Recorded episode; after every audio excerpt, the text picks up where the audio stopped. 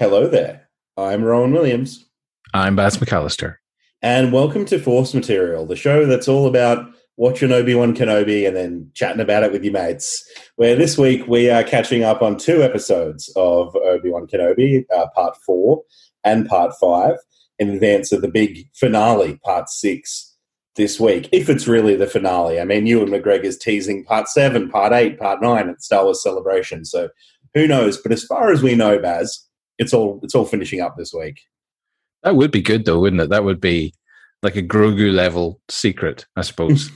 Despite the fact that he's trying to blow it, it, it would be great to to leave it on such a massive cliffhanger that there there has to be another episode, at least, if not another series. Mm. That would I also think that would be, be great. That would also be a great twist on the. You know, everybody's done the surprise drop thing now. Like everybody's sort of done the. You know, Beyonce started the surprise drop with albums and then yes. Cloverfield Paradox did it for movies, and I'm sure there's been other T V shows and movies since then. The new, the new thing could be the surprise continuation where, like, you think one week is the final episode of the show and then they're like, no, it's still going next week. Episode seven, coming up next Wednesday, book it in, you know. So that, who knows, that anything could happen. That's, yeah, a, a man can dream, you know. Why not? It does feel, though, Baz, would you say, after these two episodes, that we are headed towards, you know, something climactic. It feels like we are building towards a, a big conclusion here this week. Mm-hmm. It does. And, um, I mean, just to sort of jump forward, it, it feels like, uh, you know, now that Reva, or is it Reva or Reva? It's Reva. It's Reva. It? Yeah, now that Reva knows about the existence of the other kid on Tatooine, um, she's probably going to try and find him, right? You would think.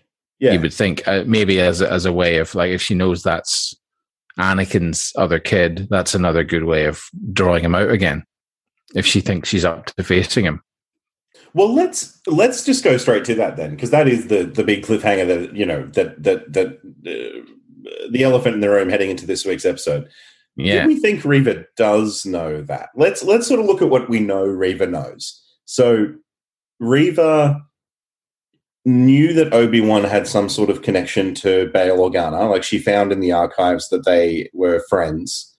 Um, she exploited that by obviously kidnapping Leia. And now she knows from Bail Organa, from the sort of garbled um, message that she was able to hear, that there is another child on Tatooine with Owen, who she has extremely conveniently met already. So... yeah. She doesn't necessarily have any sense that these children are, you know, not the biological children of the people who they are, who they've been left with. But she's pretty cluey, so she might have just pieced that together. Yeah. I have the feeling that if she hasn't pieced it together by now, she will very early in the next episode somehow. Mm. And that'll just give everything a, an extra frisson. Uh, going into this final ep, and uh, I, I, I'm just not sure whether Vader will be a part of this hunt, and if he is, how can his memory be erased so that it doesn't? um, but like, you know, there's the a possibility Dark Lord's memory at the end of well, uh, at the end of episode six. Yeah, there's the possibility that it can. I mean, we haven't seen Qui-Gon yet. And I would say that's a dead cert for episode six now, some kind of Force Ghost Qui-Gon. I, I'd and, totally forgotten about that, but you're but you're right. That has to yeah. that has to be the end of the series. Yeah, and and you know, if he doesn't just appear to Obi-Wan, if he can appear to Darth or Anakin as well, then the one person that might have a chance of reaching Anakin is Qui-Gon, or affecting him in some way, or maybe even controlling a part of his mind that would allow him to forget certain information. So mm. I think that Ghost Qui-Gon could be instrumental to, you know, uh, basically leaving us back to the clean slate that episode four starts with. Mm. Mm. Yeah. Um, sorry. Because yeah. I just, I don't see a way that Vader can't be involved in episode six. It can't just be Kenobi racing to stop Reva from getting to Luke. It's It's got to have something to do with Darth in it. And I just don't know what that would be yet. I think you're right. I mean, I think... A Darth is such a commanding presence, and, and fans now have sort of got that expectation that, you know, when they tune in, they're going to see Darth in this series. So, you know, it would be weird to have him in three consecutive episodes and then not have him in the big finale episode.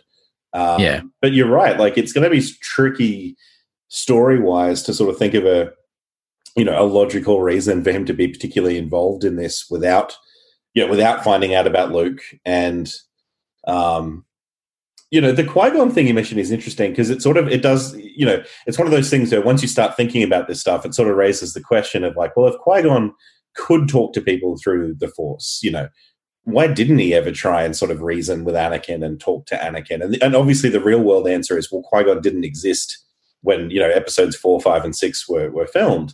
But maybe, yeah. you know, the in-universe answer is he did. And and Darth, you know, maybe he, maybe he's been sort of trying to, you know, bring Darth back to the light for years, and Darth has just been sort of ignoring him, or, you know, so. Yeah.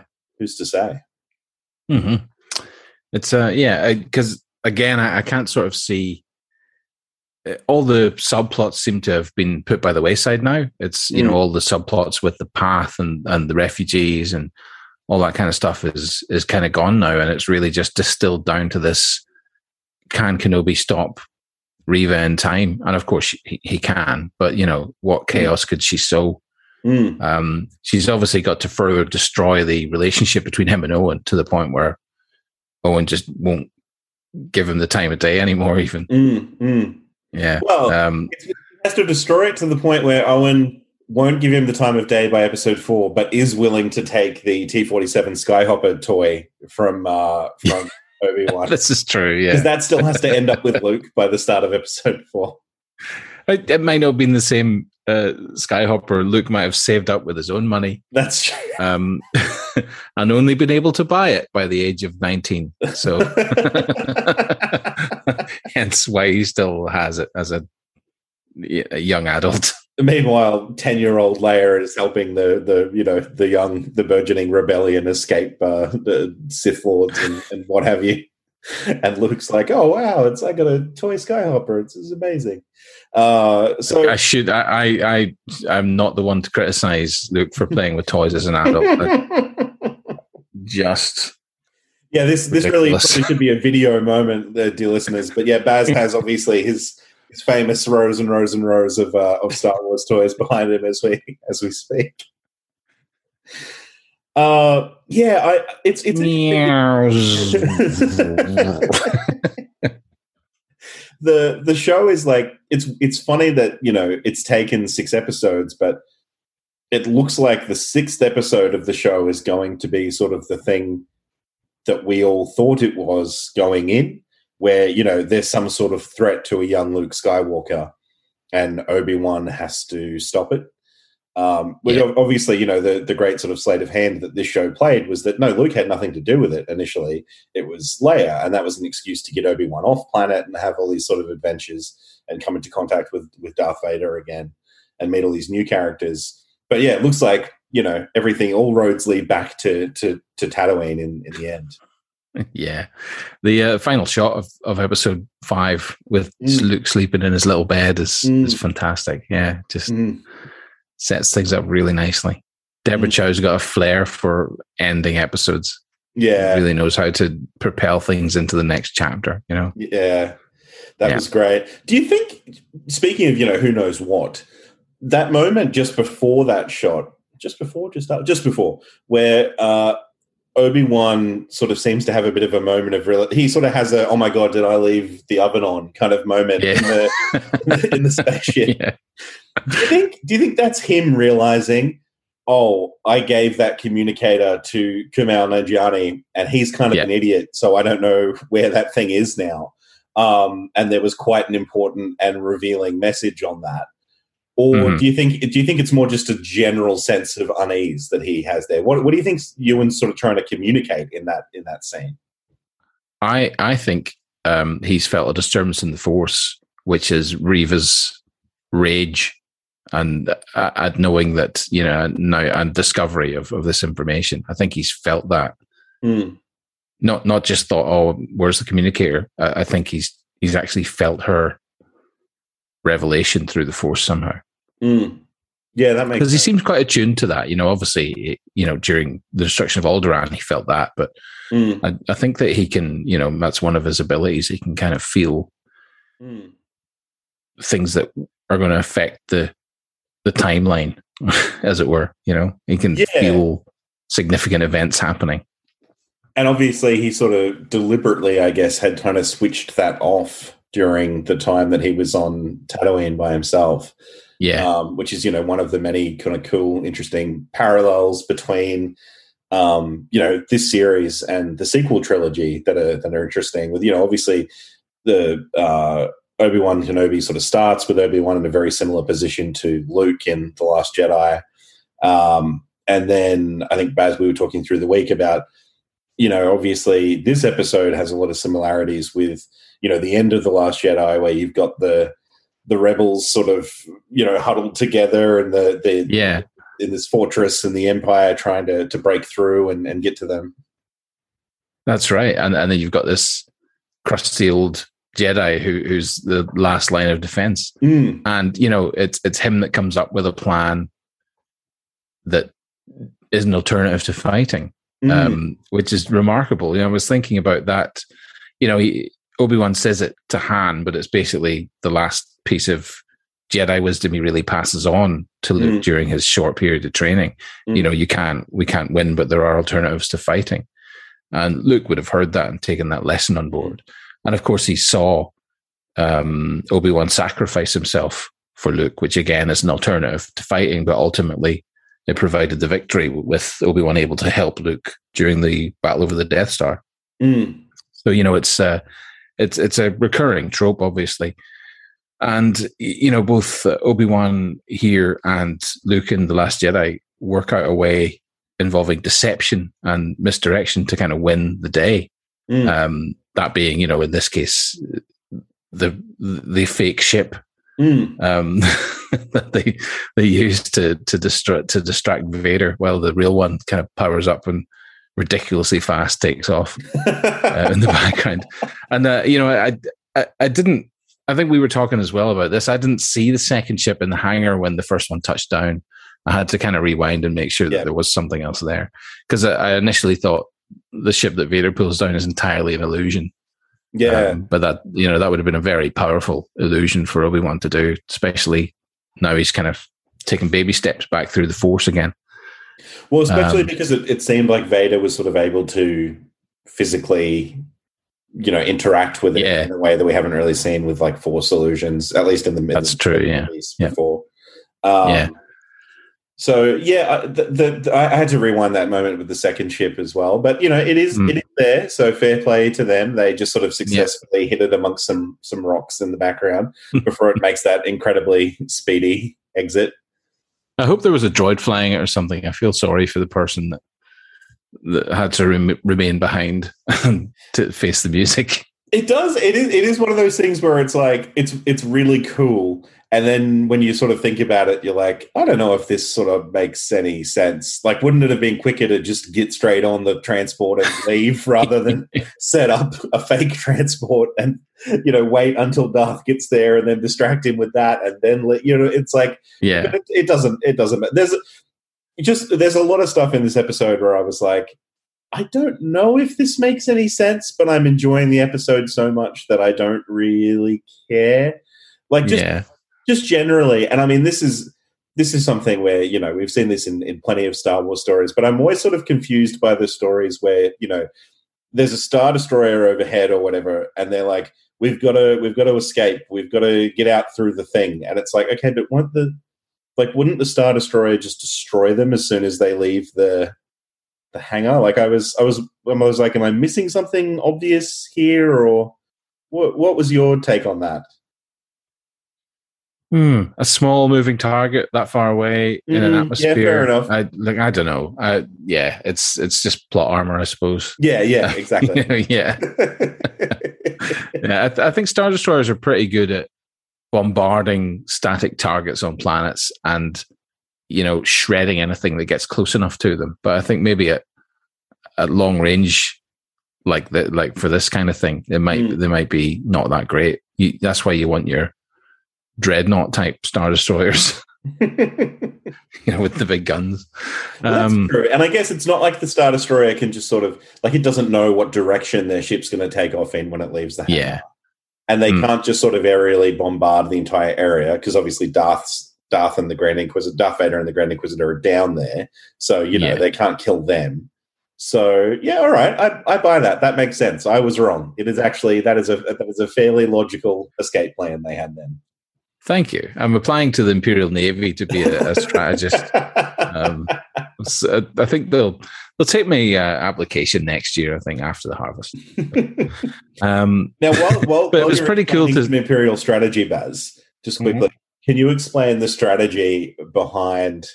Uh, You know, because that one I wasn't sure about. That one I'm like, I'm probably missing something here. And it turns out, yes, I was. I'm an idiot. This one, I, I feel like it will be harder to explain. Um, what's up with Darth Vader and the Grand Inquisitor being so confident that Reva will die that they just kind of walk off and leave her to recover from exactly the same injury the Grand Inquisitor just recovered from? I don't know. I, unless... unless Unless they they want her to survive, knowing what mm. she now knows, and, and that'll drive her to do something else that they're puppeteering. Mm. That's the only logical explanation I can see for not just chopping her head off. Mm. Um, I also think it was a, a bit of a risk to to allow her to stab the Grand Inquisitor as part of their plan. Yeah, not knowing that he would recover, you know? I don't know if that was, maybe that wasn't part of the plan, and then once it happened, they just kind of rolled with it. You know, they were like, well, I didn't think you'd actually, you know, try and kill the existing Grand Inquisitor, but that that has accelerated the the plan, I guess. Yeah. And, and you know, again, she could have and should have dissected him into tiny little parts rather than just stabbing him in the gut and walking away. Yeah. So, you know, it's, yeah, you, you never, you never let your enemy, re, you know, potentially recover from a wound, do you? But in Star Wars, they do it all the time. They do it all the know? time. It's like... It's it's particularly ironic that Qui-Gon died from exactly that. Yeah, just being stabbed in the in the chest or the guts, and then everyone else who gets stabbed in the in Miraculous that area. Miraculous recoveries aren't fine. The good guys, you know. Good good yeah. guys, uh, they they accept their fate and they die, but the bad guys hang on and and come back. I guess that's it. Even Fennec Shand, you know, gut shot makes mm. full recovery. Mm. Grand Inquisitor gut shot makes full recovery. Reva, yeah. presumably, gut shot makes full recovery. Yeah, it's it's kind of just like the equivalent of falling down a big shaft. Um, the uh, the end of Reservoir Dogs would be very different if it was set in the Star Wars universe. Yes, Tim Roth would have lived for sure. Uh, so yeah, I don't know. That was it was it's it's a bit weird, but I, like I get that I, it sounds like I'm I'm sort of criticizing it over just ridiculous things because you know every. Star Wars show or every every show in general has things where you just have to suspend your disbelief. I, I do feel like with this show there's been like there there is an element with like with Reva surviving here or like with the Kenobi escape, the slow moving escape in episode three where they've, they've kind of written themselves into these situations they don't know how to get out of and then they're just like this will do. You know, like this. Yeah, it's it's fine. Like whatever. The next episode needs to happen, so you know this in, out of character thing can happen to enable this character to, to survive. It's fine, and like ultimately, it is fine. And it goes back to, you know, like Star Wars is obviously based on your old sort of thirties serial sort of storytelling, where you know someone goes over the edge of a waterfall at the end at the end of one chapter, yeah. and at the start of the next chapter, they're they're okay somehow, and you don't question it. You just you just keep going, um, yeah. and so yeah, there's a bit of that going on in this series. I think I have thought about the um, the lightsaber to the gut wound, mm-hmm. and you know, as we know from Reservoir Dogs, and I think as I discovered for the first time while watching Reservoir Dogs, you know, gut shot's a horrible way to die. It can take mm-hmm. you days, all that kind of stuff. Mm-hmm. Um, but if you get stabbed in the guts with a lightsaber, it would instantly cauterize, right? So it looks like True. the thing that kills you from a gut shot is the blood loss because you can't stop it. Mm. But if you get lightsaber in the guts and it comes out and it seals all the holes behind it or mm. cauterizes all the, the the blood vessels, mm. then you're not going to bleed from it. And, you know, we don't see anyone bleeding mm. from those wounds in Star Wars. So, yeah, maybe it's an, it's completely survivable, but, you know, that leaves the... Uh, leaves the question of why they keep trying to kill people that way. keep trying to kill people that way. You've got something that'll cut through anyone. Why would you stab in the same hole and, and just draw it straight out again? Like, stab in the hole and go sideways. Well, I can't Please. be the only person who thought, you know, when I'm sure, I'm sure you, you were probably thinking the same thing, Baz. When he had, you know, he's he's wielding the two lightsabers, yeah, and he's got Reva kneeling in front of him. I'm yeah. like, oh, he's gonna he's gonna Dooku her. Like Dooku. This is gonna be brutal.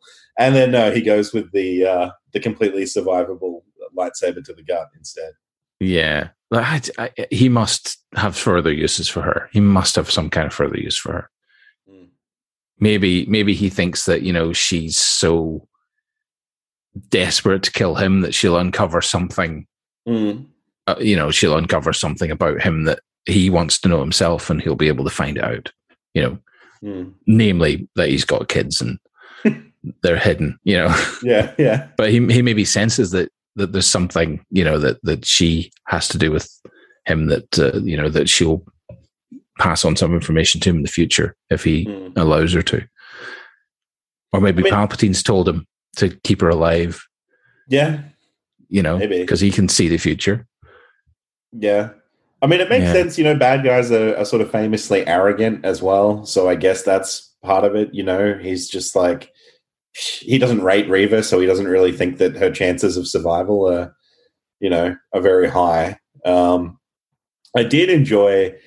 In this, as much as I as much as I love Reva as a character, the fight with her and Vader went basically how you would imagine a fight between, you know, anyone, any any of the sort of lower level, you know, uh, Imperial Force users and Darth Vader would go, in that he just completely wiped the floor with her. So that was yeah, it was so good. Mm. He didn't even need to draw his own weapon mm. at any point. You know, it's just yeah, playing with her.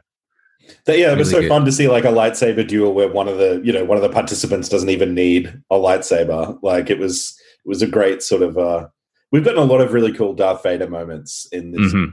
That was definitely yeah. It was it was very martial arts fight. Mm. You know, it was very mm. very sort of disciplined m- movements, and obviously with the Force, yeah, augmenting those. But yeah, mm. really good. It was ab- yeah, it's absolutely, you know, the old master sort of toying with the. Yeah. You know, the young novice who can't who can't land a punch through the fight. A million percent. Um, yeah. what and really you... awesome to see Darth Vader with two lightsabers for, yes. for the first time, I think. So, yeah. That was such a cool moment when he broke the saber in half and then just sort of handed her the other one, like, here you go. You know, what are you, what are you yeah. going to do? Like, and, you know, fair, fair enough. I did love the, I love the revelations about Reva in this episode um, mm. in terms of, I think, this is basically what a lot of people were thinking, right? That she, you know, like we certainly something we've talked about in previous episodes, that she was one of the younglings at the temple. Um, yeah. And the idea that she might be trying to sort of get revenge on Darth by getting close to him rather than, you know, just unironically working for Darth Vader. Mm-hmm. Um, she's done some terrible things to get to this point though, right? So it's, it's oh, an interesting yeah. uh, journey that she's gone on here. Irredeemable, and mm. and it's kind of um, interesting that she chose this moment as well to to try and strike him, mm. um, because it doesn't seem like the best moment. You know, he does have an army kind of just down the hallway. Mm. Even if she gets him, you know, she's got a bit of a mission to get out of there alive. Mm. Maybe she doesn't care about that though. Mm. Yeah, mm. maybe maybe once she accomplished the mission, it's like. Yeah, that's what she wanted. I feel certain that there would have been other more convenient places to get rid of him down the road, if if not, if they hadn't even cropped up before, you know. Um, this just seems like an odd place to to try and do it, and not a very successful ambush as well. Mm.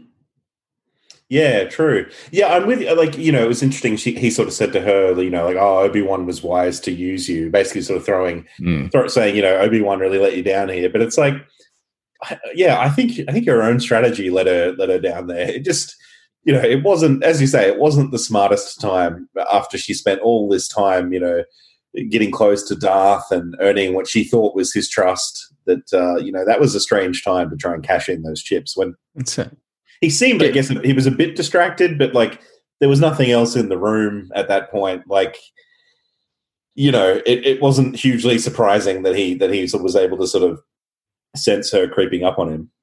Yeah, I mean, just put a bomb in his bacta tank or something, you know, like... Surely she's she's got. Sure, he has to sleep. Mm. You know, she's, she's got loads of opportunities to to get to him, mm.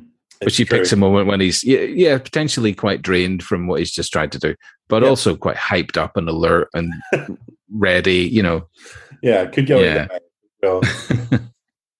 I just realized too. We talked about some of the Inglourious Bastards sort of uh, references or parallels or whatever with some of the earlier episodes in one of the previous pods, and yeah, Reva is basically uh, Melanie Laurent's character from that movie in terms of mm. you know the, the the Nazis sort of kill her family when she's a, a child, and then she um,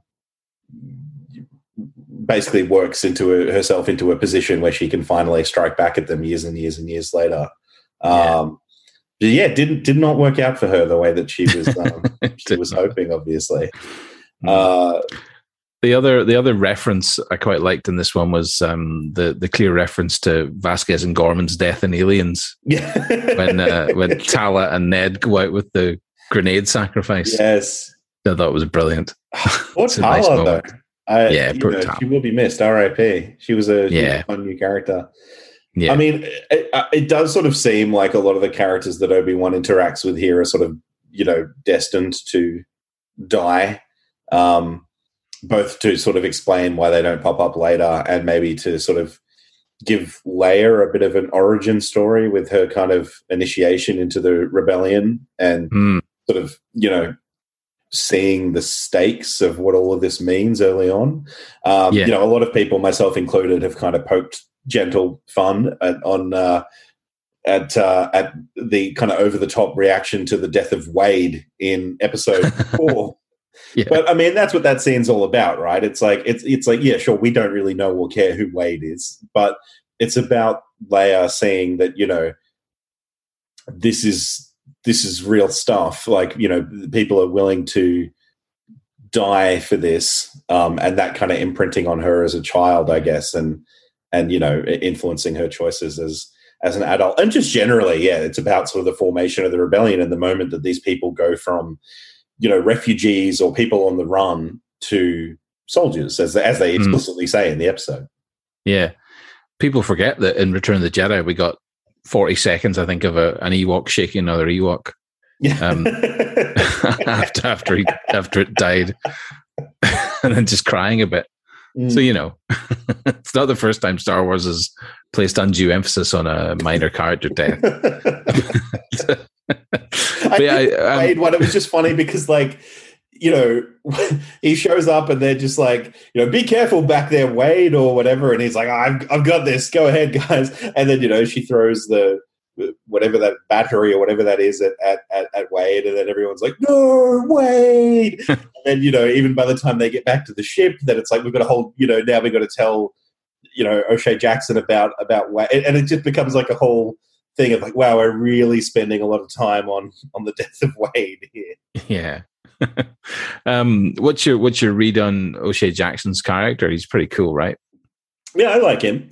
Yeah. I um, saw someone, I can't remember who it was, uh, sort of criticizing on... Uh, So something on social media this week where people were like, you know, tell me one thing about this but this character or whatever. You know, this is a this is such a nothing character, and I'm like, I mean, first of all, he's only been in like two episodes, but I, I thought he was pretty cool. I mean, given that you know how quickly they're moving through all of this, I thought they did a good job of like it was maybe a little bit awkward the way they kind of fleshed out his backstory. Yeah, like you know, you don't know what the Empire is capable of. Like, no, let me tell you my backstory, and also now I'm willing to help you. But like, I, I you know, I get that, but like.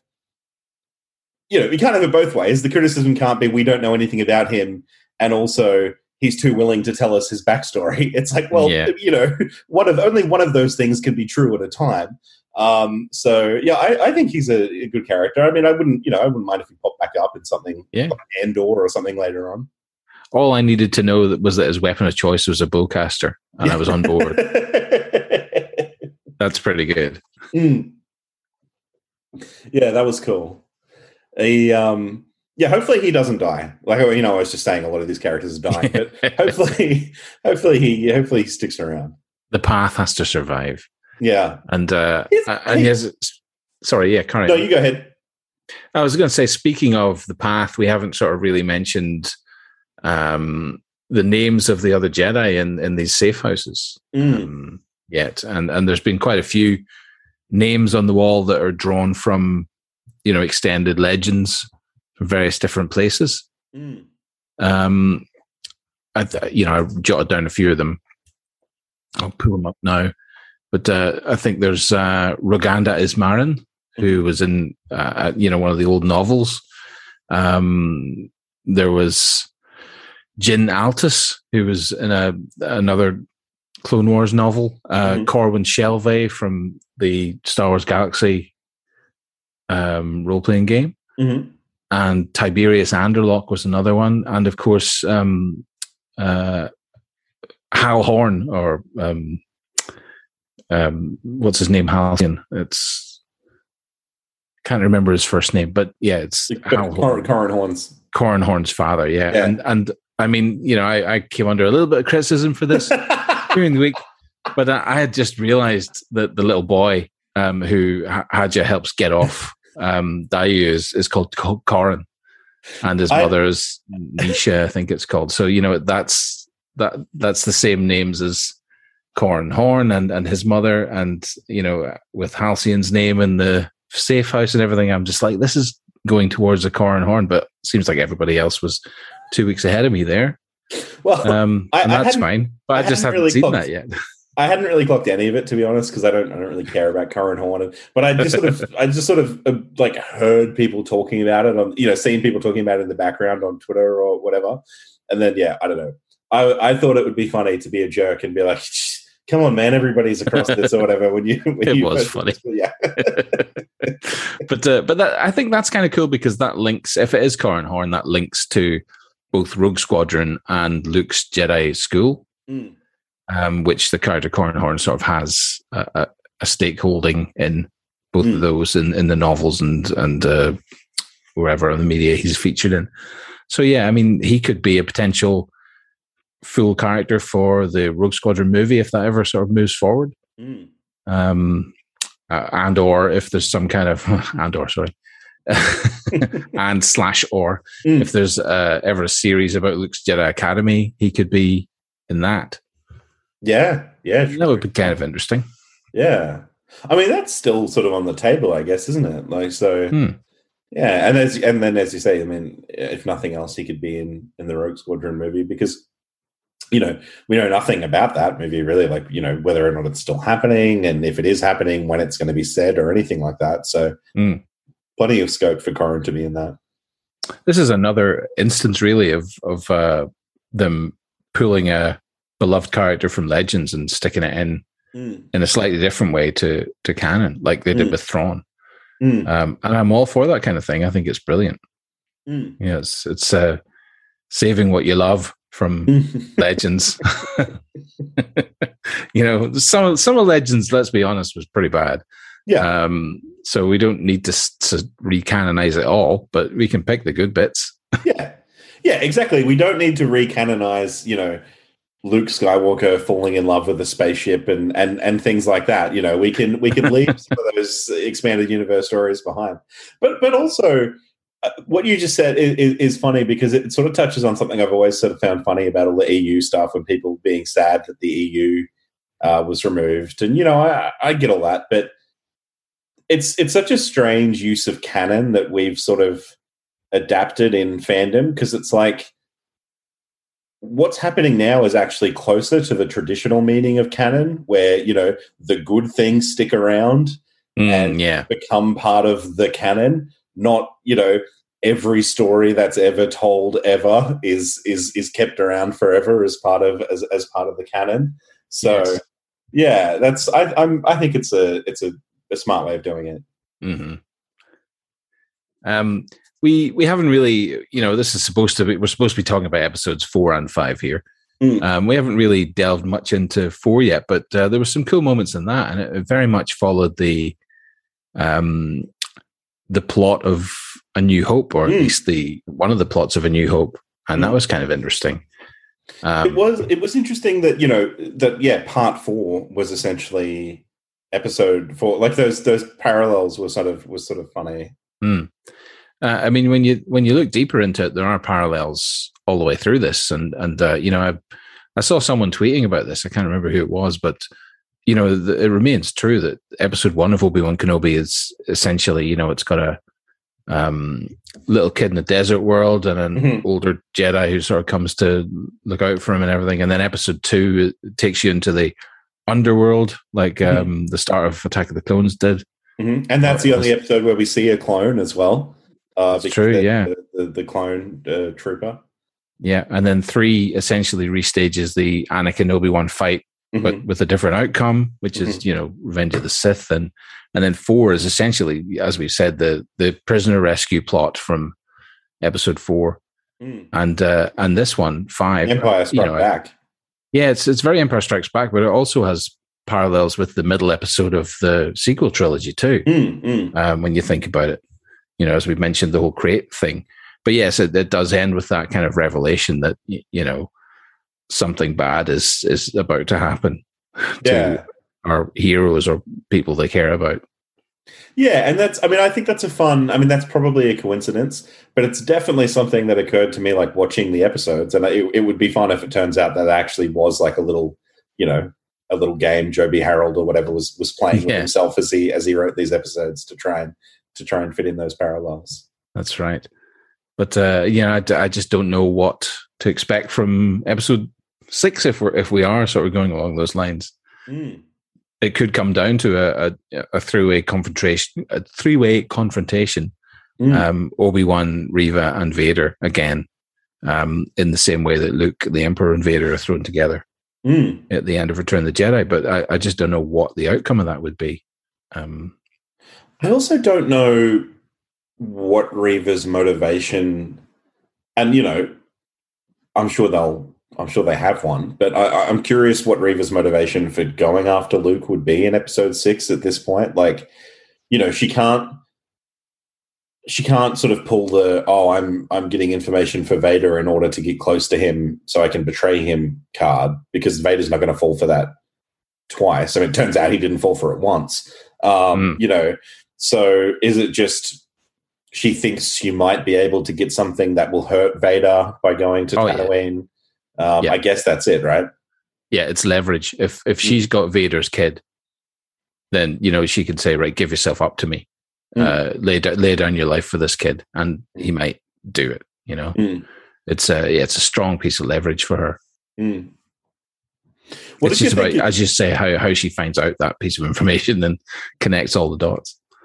I guess there's enough there where mm. so if she sees if she hears Bail talking about the other child, then she can sort of start piecing together like, yeah. oh, maybe that's not, you know, I don't know how widely known it is that that Leia is not Bail's biological child. Um uh, and then, mm. you know, she but either way she can start piecing that together based on the fact that there are two children who have been split up, and then she might go, okay, well, who was the actual father? And you know, sort of make that connection with, with Anakin, I guess. Yeah. It is interesting, isn't it, when you think about the adoption process of Bail and Bail Organa, mm. um, as opposed to, you know, Owen and Baru, like that, that would be fine.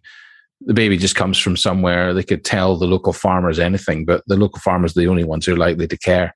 Mm. Bail and Bail are the king and queen of mm. a planet, essentially. Mm. Mm. Um, and imagine if, you know, Prince William and and uh, Kate just end up with some adopted baby one day, and there's you know there's been no hint of a pregnancy in the media. Yeah. Everyone yeah. knows it's not her her baby really, and wouldn't you want to know where that baby came from? Wouldn't you want to know everything about that baby?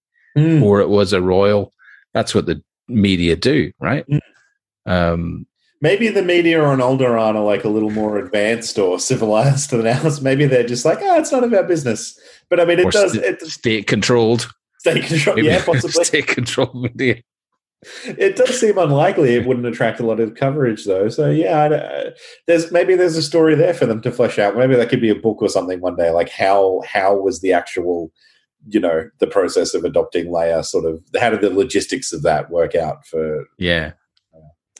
Because I suppose it, it is canon now um, how the galaxy finds out about Leia's parentage. Mm-hmm. Yeah, um, in, with uh, that in Bloodline. In Bloodlines, yeah. So uh, we we can't find out about her any earlier, but we um we could find out about about Luke, and you know, in, in terms of that being exposed earlier. Mm. Yeah, true. I don't know. Um, I mean, I think whatever happens in Episode Six, obviously, I, there's no way Darth Vader can find out about about Luke, um, unless Qui-Gon then erases his memory. Unless he somehow. that, that's. I did. I did have a second of sitting. It would there. Be a bit of a cheat, though. Yeah, I, I did yeah. have a second of sitting there after episode five thinking through, like, uh, you know, can he find out about Luke? Like, is there any way where they can sort of, is that, you know, they've, they've been good at sort of dancing through the, the raindrops through this series and, and finding little continuity gaps to tell their story in. You yeah. know, is, is there any way to do it where you can say, oh, we didn't know that Vader didn't know that before the, you know, before uh, the original trilogy? And the problem is they've already done this in the comics, in in the Marvel comics, because those the writers of the Marvel comics figured out that, you know, noticed that, like, well, the Emperor sort of tells him that, you know, that Anakin Skywalker has a son, but we don't know if that's the first time Darth Vader's heard this information. And so mm-hmm. remember in the early Marvel comics, they had that whole storyline where Darth Vader found out about the existence of, of his children. Um, so yeah, unfortunately, unless they just sort of go, you know, we go back to the, the bad old days of just saying, oh, the Marvel comics don't count.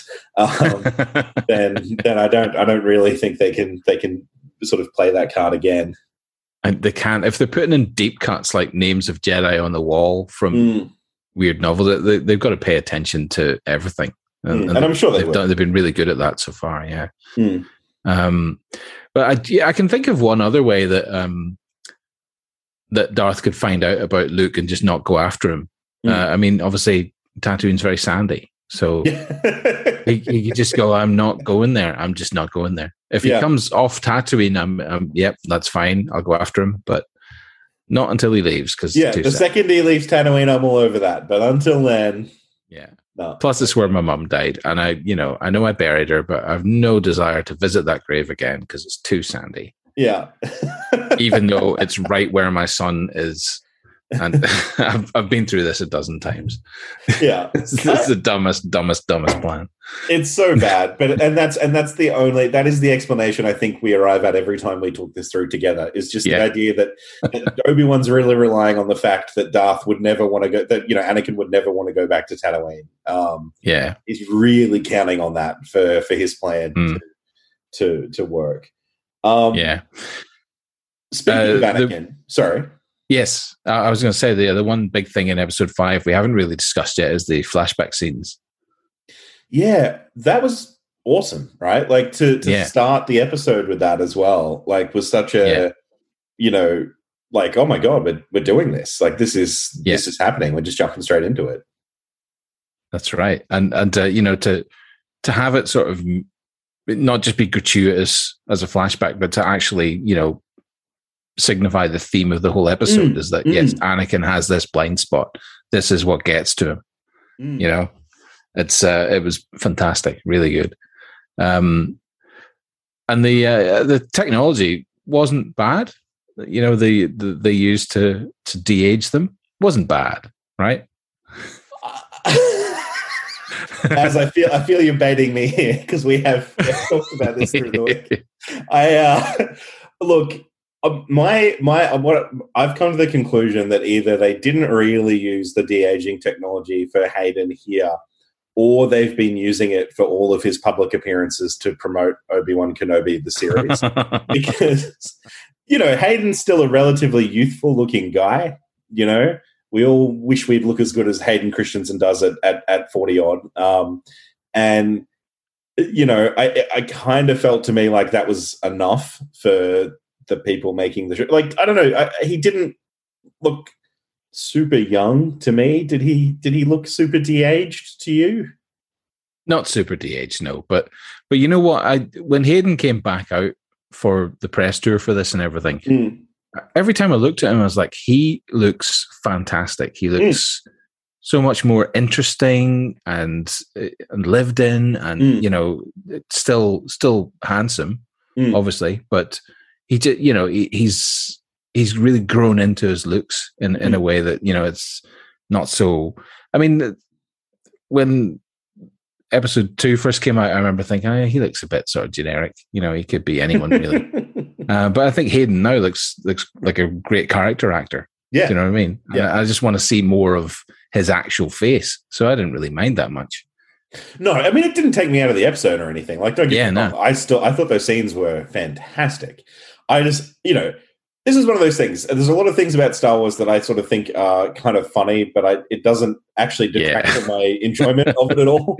And that was definitely yeah. one of them. Is the, the you know, I, I think uh, it was just funny to me that they had Hayden Christensen and they were like, we want to do this flashback with him and Obi-Wan Kenobi, and and you know, surely at some stage of the, of the creative process they sort of mapped out, okay, when when does this need to be set? And they mm-hmm. could have said, you know, let's go Revenge of the Sith, late Clone Wars era, you know, sort of towards the edge of the oldest you can kind of cast Hayden as Anakin, you know, with the longer hair and he looks a bit more mature or whatever. And someone was like, no, it specifically has to be Padawan, Attack of the Clones, Anakin Skywalker. We need a forty-year-old with a Padawan braid or it just won't work. and, and it was very sort of, you know, like Grogu as Fallout Boy to me. Like, it was very sort yeah. of like, you know, it's like, did we need him to have the Padawan braid? That's all I'm saying. Like, that was a bit like, okay, we're, it really looks like, you know, he's trying on an old costume here or something. Um, but but You you did need it story-wise, right? Because yeah. it all sort of comes back to that, you know, always a Padawan will you be line yeah. from Obi-Wan to Anakin. Mm-hmm. It's so cool. And it, and to me, it, it it reinforces that when I left you, I was but the learner. Mm. Now I am the master. And and mm. I think that, you know, he that, that that kind of reinforces to me that he considers that when, when he left him, that was when he ceased to be his Padawan. Mm. You know, not when, when he last saw him. You know, mm.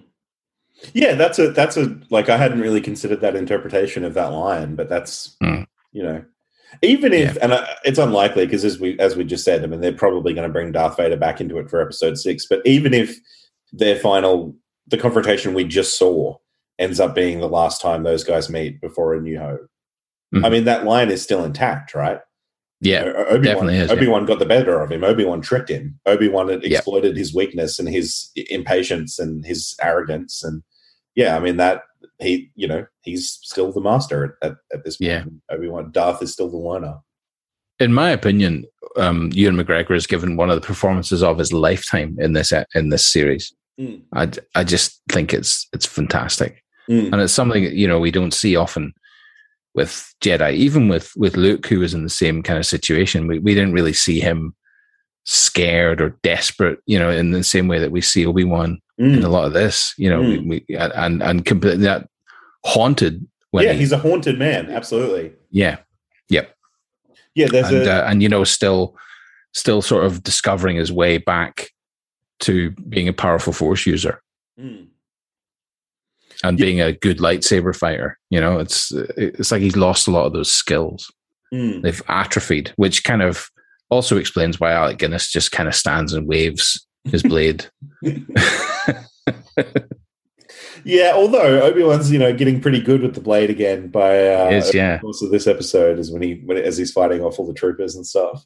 Yeah, but, we've yeah. talked we talked about in episode three how we loved the um, the lightsaber's actual light source uh, mm. technology that, that played on uh, really good on that um, open, you know, mine set. Mm. But uh, in episode four, when he pops up out of the darkness to take the two troopers out, so it's an, good. such a good scene. Yeah, that was um that was the first episode I watched on. Like, I bought a new T V a couple of weeks ago, or Ooh, nice. recently, and because I'd had my old T V forever, and it was like it was fine, but it you know. It it it it wasn't winning any uh, it wasn't winning any awards. And then the this uh, this new one I got, like, you know, it's the first one I've had with like H D R and four K and Dolby Vision and all that sort of stuff. Mm. And yeah, that scene where the light the lightsaber lit up in the in the dark, and he he takes out those troopers. Yeah. I was like, oh my god, this is like this is like a tech demo. Like this this looks so good. Like it looks incredible. That's awesome. That um, you haven't played Fallen Order, have you? I have. Um, I'm only about. Oh, you have, yeah. I have, but I only got about halfway through it, and then I got distracted, and, and then I was like, I don't remember what any of the buttons do. I, I'm never coming back to this. But but in theory, at some point, I will come back to it. Yeah, because um, the Fortress Inquisitorius has a large role to play towards the end of that game. Mm. Um, and, you know, I don't want to do any spoilers for you specifically, but I don't really want to do any spoilers for anyone. But um, so, you know, if you're spoiler averse, fast forward about two minutes now, I suppose. But uh, do you mind if I tell you? No, go for it. Link the links. Go for it. That tu- that tunnel that um, they fight in in the mm. Fortress Inquisitorius is the same tunnel that there's a fight in in the game, mm-hmm. and the and then it gets flooded too. It's just hilarious. The windows blow in, and you know, just like so. This is, this is really, a known design flaw with this headquarters. Yeah. And the, yeah, so yeah. so they've they've just fixed it right back up again to the way it was, and gone. Oh well, this could never happen twice.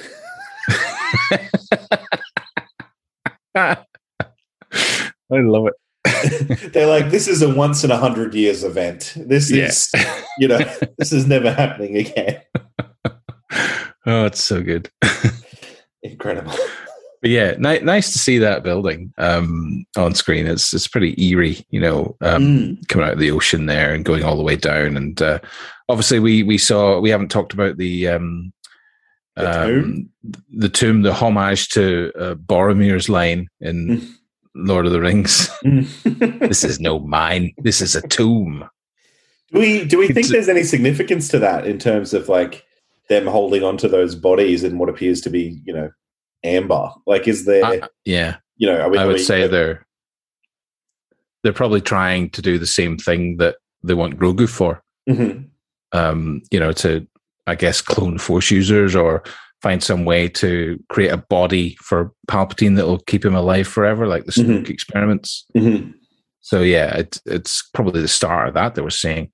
But um, it was sad to see the old Jedi investigator guy in there, you know, mm. the guy with the cane. Yeah, I can't mm. remember his name. From the yeah, lightsaber from the episode? Yeah, that's yeah. right, yeah. And there, and a youngling as well. It's a poor mm. little youngling. Mm. Pour one out for all the all the Jedi. Yeah. Sad, sad stuff, poor guys. Mm-hmm.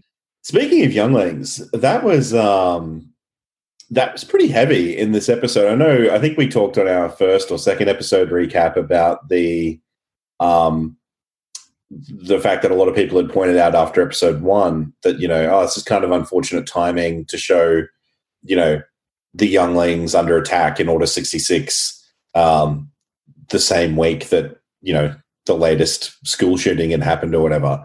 And yeah. to which I think our thing was kind of like, well, I mean, you know, Order sixty-six has been part of Star Wars for a long time, and unfortunately, these school shootings are like depressingly common. So it, that was always going to, the you know, that timing was always going to line up in an unfortunate way at some point. But yeah. man, this this episode was particularly heavy in the in the you know the scene where she sort of says like, yeah, I, I played dead amongst the you know I laid laid down amongst the dead bodies of the other younglings to survive. You're like, because there's you know. There's literally been a kid come forward and say that that's what they did to survive the yeah. shooting or whatever. So yeah, that that hit home like a lot harder than you're expecting in a in a Star Wars story. It sure did. This this has been the darkest Star mm. Wars yet. I think mm. you know we've gone from what is it the the first episode? There's a dude hanged at the end of it. Mm. Yeah, in the village square, and then you know we've got Vader snapping necks and dragging people through the streets in episode mm. three. Mm. And burning people, and yeah, it's it's pretty brutal. Every time there's one of those moments, there's just extremely dark moments in the show. I just think back to like, you know, Kathleen Kennedy talking about like this is the lighter, happier version of this show. Like the the first draft of this show was actually a lot darker, and then they brought in Joby Harold to rewrite it, and make it more optimistic. And and it's kind of like, yeah. dear God, like what was happening in the, you know, in the original draft of this series? Yes. Oh, well, I'd, I'd love to see that script. Mm.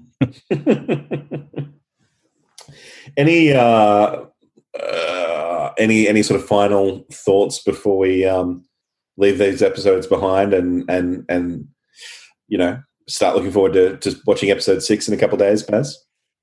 Um, only that I hope there's no gut shot hits in episode six. I want some certainty. I still, um, I'm really, I'm really enjoying Kumail Nanjiani, but I still don't know whether I should trust him. You know, I know I think that we can he, trust him. You think we can trust him? I think we can trust. All right. Him. Okay, maybe. Yeah. I mean, I don't think he's particularly competent, that character, but but I think I don't think he's. Uh, I think his intentions are good. Yeah. You know, and yeah, obviously um, he's he's an entrepreneurial soul. He's going to try and skim a little off the top if he can. Mm-hmm. But I think he's basically a good guy. Basically a good guy. All right. Yeah, fair enough. Um, I just think he got away from Reva a bit too easily and off screen, mm. Mm. you know?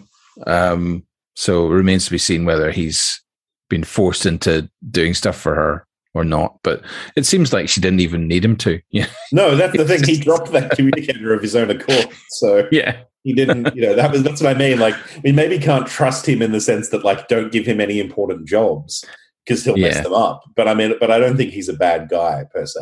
Yeah, he's uh, he's giving a great performance too. They're all yeah. on form. Yeah, um, spe- Vivian Blair, Blair continues to be amazing as Leia. I, I think she's really good. Loved her this episode. Loved that mo- in episode five. Loved that moment with Obi-Wan sort of doing the, you know, get this man a shield, but with, you know, the Leia and, and, a, and a ladder. Uh, that was great. Uh, Yeah, but, you know, and, I do and, wonder why, like, that. I mean, this is it's just nitpicking, but I do wonder why at the end of episode four they didn't just go straight to Alderaan with everybody. Mm. Like, surely, if the ultimate goal of the path is to get everyone to safety, like, I'm pretty sure Bail Organa would be friendly towards fugitive Jedi and do whatever he could to hide them. You know, they should have just gone straight there. Maybe they were worried that, like, that would sort of compromise Alderaan. Like maybe, maybe that, maybe yeah. they are eventually going to Alderaan, but they're sort of taking the long way around so that it's not like too. Yeah, yeah. Like it wouldn't surprise me if that's ultimately where all the people on the path are ending up, but they're not sort of going there by the shipload. You know, like it's probably like they're sort of splitting up first, so it's not too obvious that they're all they're all ending up there. Yeah, yeah, but it's probably right. But yeah, I just I think of poor old Bail Organa and how freaked out he must be. You know, of course, he sent that message like, "I don't know where you are or what mm. you're doing, but I hope everything is going well." and, and and here's some information I really shouldn't say. I on really shouldn't be saying it yeah, um, over an yeah. unencrypted communicator. Well, you know, you know what, Baz, I, you know, you know what, you, you know what just occurred to me. You know what would have solved this entire uh, storyline is if Obi-Wan Kenobi was using his Razbahan communicator. None of this would have happened. The message would have been encrypted. Uh, mm-hmm. You know, so long range, long no range problems there. Yeah, it's a very well made piece of kit. It is. Um, yeah. Highly recommend it to anyone out there that you you you you grab your uh, your Razbahan communicator as seen in Star Wars Brotherhood. Uh, mm. You know, because that would have solved all these all these problems that Bail has now introduced in this episode. Yeah, it's it's a five star uh, communicator. can't, can't speak more highly of it. It's yeah. It does everything you could possibly want. It's got some great stuff in the app store. or, you know, we're it, it can actually. Time, you know, yeah, we're, we're oh, always yeah. sort of you know we're testing it. We're we're getting feedback from you know Jedi who are using it and and throwing in new features for sure. Mm, yeah. Um, so yes, uh, yeah, don't use substandard communicators. No. uh, is is the lesson from this series? Yeah, I think that is really the overarching theme um, of the entire series, and and, mm-hmm. and you know, really, really sort of was driven home in that in that final scene. If I bet Obi-Wan wished he had the the, the Razbohan communicator that he once had mm. um, in this episode, yeah, just that's for that reason sort of tragedy. That's yeah. why he looks so haunted at the end. He's yeah. Like, if I had my Razbahan communicator, this would never have happened. where where did I leave that thing? Where did I that's, leave that? That's what he's yeah. thinking, yeah. Yeah, yeah. It hasn't even occurred to him that he's lost the Bail Organa one yet.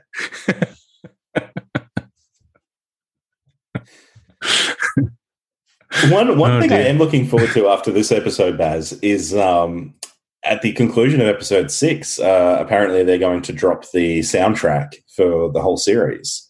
Ooh. Um, because usually with these shows, they've sort of dropped a soundtrack. Um, I think how they've usually done it is like they drop the theme after the first episode and then sort of the, you know, the first half of the season after the first like four episodes or whatever, and then the second half of the soundtrack after the last episode. Um, but with this one, they've sort of deliberately held the whole thing back from any of the, you know, any of the places where you, where you stream music. Uh, so, yeah, apparently that'll all be uh, online after the finale airs on Wednesday. So that'll be cool. I'm looking That's good. I'm, yeah, I'm a big fan of that because I remember getting the C D soundtrack of Phantom Menace about a month before I saw the film. And there's a track on there called... Perfectly. Yeah, there's a track on there called The Death of Qui-Gon. So...